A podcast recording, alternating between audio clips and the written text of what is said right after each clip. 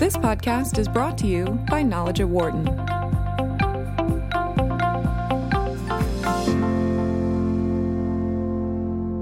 Welcome to Knowledge at Wharton. I'm Angie Basiouny. Do you prefer dogs or cats? Vanilla or chocolate? Winter or summer? The answers to these very simple questions reveal a little something about who we are and what we like. We want to answer them because they're fun and because it broadcasts a bit of information about our personality, our values, and our desires. But there is a serious side to these silly questions as well, and Wharton marketing professor Jonah Berger is here today to tell us about that. His latest paper is titled Penny for Your Preferences Leveraging Self Expression to Encourage Small Pro Social Gifts. It looks at how businesses can use this intrinsic desire for self expression to get consumers to give more money, whether it's tipping the barista or donating to a charitable cause. He and his co-authors on the study call it the dueling preferences approach, and he's going to explain that to us in just a moment. Dr. Berger, thank you for being with me today. Thanks so much for having me. So, for the record, for me, it's cats, chocolate, and winter. but I don't understand how answering these questions would make me want to give you more money. How does that work? Yeah. So, there's a, a fundamental question that I think many uh, organizations or, or people have thought about, which is, you know, how do we increase pro social behavior? If I'm the Red Cross, how do I get more donations? Uh, if I'm a barista at a coffee shop or a waiter at a restaurant, how do I get people to tip me? Um, you know, how, if I'm trying to raise money for a museum, uh, how, how, do I go about doing that? Uh, and it's obviously very hard. Lots of people mean to donate, they want to donate, but there are lots of causes, um, lots of stuff going on, and, and the end it often doesn't happen. And so we wondered, well, can we understand pro-social behavior uh, a little bit better and make it easier for people to raise money for these great causes um, by thinking a little bit about self expression, right? As you mentioned, we all love self expression. We love to express ourselves. We do it all the time through our cars and clothes and, and music. And whether, we wondered whether we could leverage this tendency and this desire for self uh, expression to encourage pro social behavior.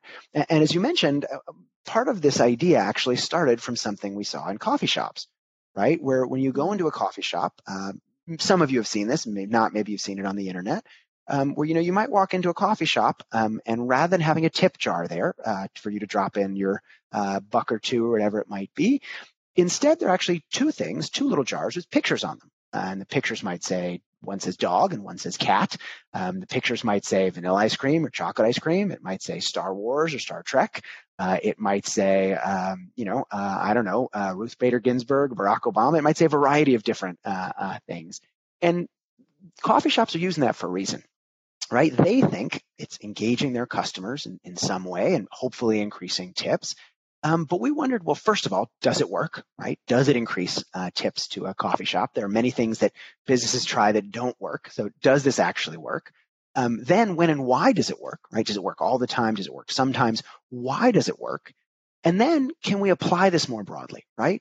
Um, obviously, uh, knowing that uh, people do, uh, you know, drop in a couple extra cents for cats versus dogs rather than just a tip jar is is nice for a coffee shop. But if if I'm the you know the the leader of a big nonprofit or I'm trying to raise a bunch of money for a foundation, um, could something like this be useful for me? Is it, you know, just something for coffee shops and just something for cats and dogs, or can it tell us something broader about human behavior uh, and ways that organizations can leverage these insights to uh, increase pro-social behavior? You're getting a little bit at what makes some charitable giving more successful than others. So tell me how you went about studying this. I mean, it seems like it's so subjective. How did you make this analytical and objective? Yeah, so I'll, I'll give you a couple examples. Um, uh, and so, so one we did uh, very much in the exact setting we talked about, right? We started in the setting we talked about. We started about doing an experiment at a local coffee shop where we went in um, and for different periods of time, we had different tipping situations. So sometimes people would go into that coffee shop and once they were done buying their coffee, there would be a single jar um, as usual that would say tips.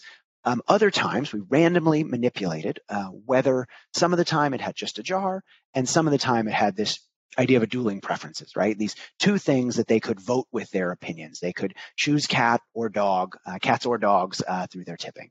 And importantly, we didn't just use different coffee shops. Uh, we manipulated the time of day uh, across multiple days, counterbalancing for everything, almost like an A-B test, um, if uh, folks are familiar with that idea, to get a sense of, well, if sometimes it's cats and dogs and sometimes it's just a tip jar, does that affect uh, donations? Um, and you could say, well, hold on, you're you're asking people to make a choice. Uh, cats and dogs has nothing to do um, uh, with uh, tipping. Maybe it's going to decrease uh, donations. Maybe people are going to feel overwhelmed. They're not going to make a choice. Um, uh, but that's not what happened, right? Giving people a choice mattered. Uh, how much people tipped, in subtle thing, just making two two jars and putting a cat and a dog on the word cat and dog on it, led people to tip more than twice as much compared to uh, a tip jar. And it wasn't just restricted to tipping, right? That's great for that coffee shop. And those of you who are listening who run a coffee shop, I highly recommend doing this. Hmm. Um, but there are probably a bunch of folks listening who don't uh, manage a coffee shop and would like to understand whether they can use these ideas. Um, and they can, right? We did a very similar experiment with donations to the Red Cross, American Red Cross. Um, and we're not asking um, uh, there for tips. We're asking for donations. Will you donate to this important cause? Um, and rather than simply asking for donations, and that's what we did for some people, the regular pitch um, American Red Cross might give, some people were asked to donate by voting, essentially. Would you rather have, or would you prefer chocolate ice cream or vanilla ice cream? And again, chocolate and vanilla ice cream have nothing to do with the American Red Cross. So you could say, well, hold on. Won't people think this is frivolous or doesn't matter? It's not going to help. But that's not what occurred. In fact, just the opposite. It increased donations by 28%. And so I think what these results show, and I'm happy to give more examples, but in a variety of different contexts, we can use dueling preferences, essentially giving people a choice, a self expressive choice, as a way to motivate action, and in this case, motivate giving. So I know you ran a number of experiments. You mentioned the coffee shop, the Red Cross. Were you surprised by any of these results, or did it line up with what we already know in the literature about identity and consumer behavior? Yeah, I mean, uh, I was surprised by the size uh, of these results. Um, uh, you know, this isn't like a couple pennies here and there. 28% increase to the American Red Cross is a, a big deal, right? Yeah. That's a lot of money for, for that organization. Um, and so I was certainly surprised by the size uh, of the effect. Um, but it was also interesting to see when this happens and, and why it happens, right? So what I'm not just suggesting is give anybody a choice, uh, that any choice will work right? Um, uh, you know, if I'm the barista at the coffee shop or I'm the American Red Cross, giving people any choice between any two things is is going to work. It really has to be a way for people to express their preferences, right? It has to be something that they care about. Um, and they feel in some sense that expressing their preference on that dimension is diagnostic of who they are right? Mm-hmm. So uh, sports rivalries are the same way, right? Maybe it's the Yankees and the Red Sox. That's something people feel very strongly about. They want to share their opinion. Um, uh, we did a study, you know, Duke versus UNC, something that folks uh, in North Carolina certainly feel uh, very strongly uh, about. And so it's not just pick any choice and give people any choice. It's about understanding the context we're in. Pick a choice that the audience cares about and feels self-expressive. And I, I want to be clear: cares about chocolate and vanilla ice cream is not the most important domain in the world, but it's something people feel like says something about them. Uh, uh, same with dogs and cats. They're cat people, they're dog people, feel like it says something about them. And so we can use that to motivate behavior even in an unrelated domain. And there's lots of research that clearly shows like, look, if, if you see you're the type of person that buys a, drives a BMW, that's a desirable identity for you. You're going to pay more for a BMW than someone who doesn't hold that. It's clear we care about identity. It's clear that identity motivates behavior.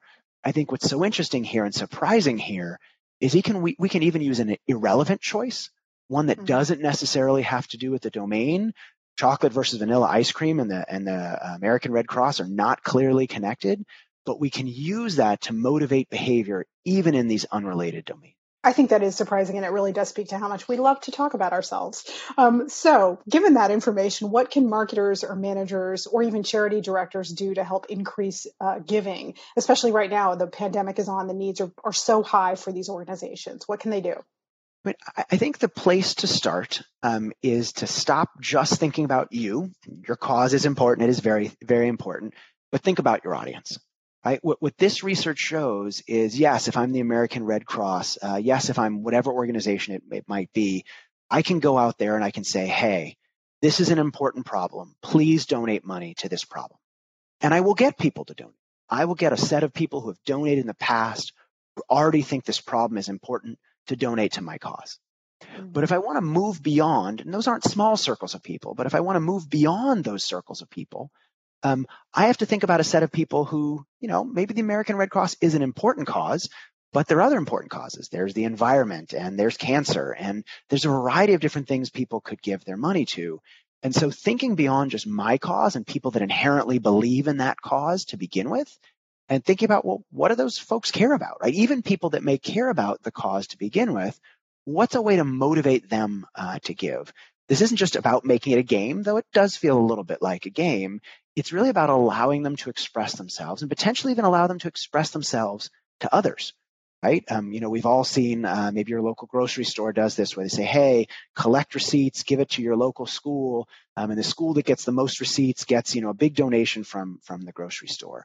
That's not just allowing people to express themselves. This is the school I care about, uh, but compete. Allow those uh, expressions to be public signals uh, of, of the self. And so, you know, if I was a marketer, if I was a manager, I was a charity director, um, I would think about leveraging this uh, opportunity. I would think about the right uh, opportunity to give people the right choice. What are the right two things to give them uh, to help them express themselves? But by understanding my audience, how can I give them this opportunity to express their identity and use that to motivate them to, to give? That's excellent information. Now, I know this approach in your study was novel. How are you going to explore it further? What would be next for this line of research?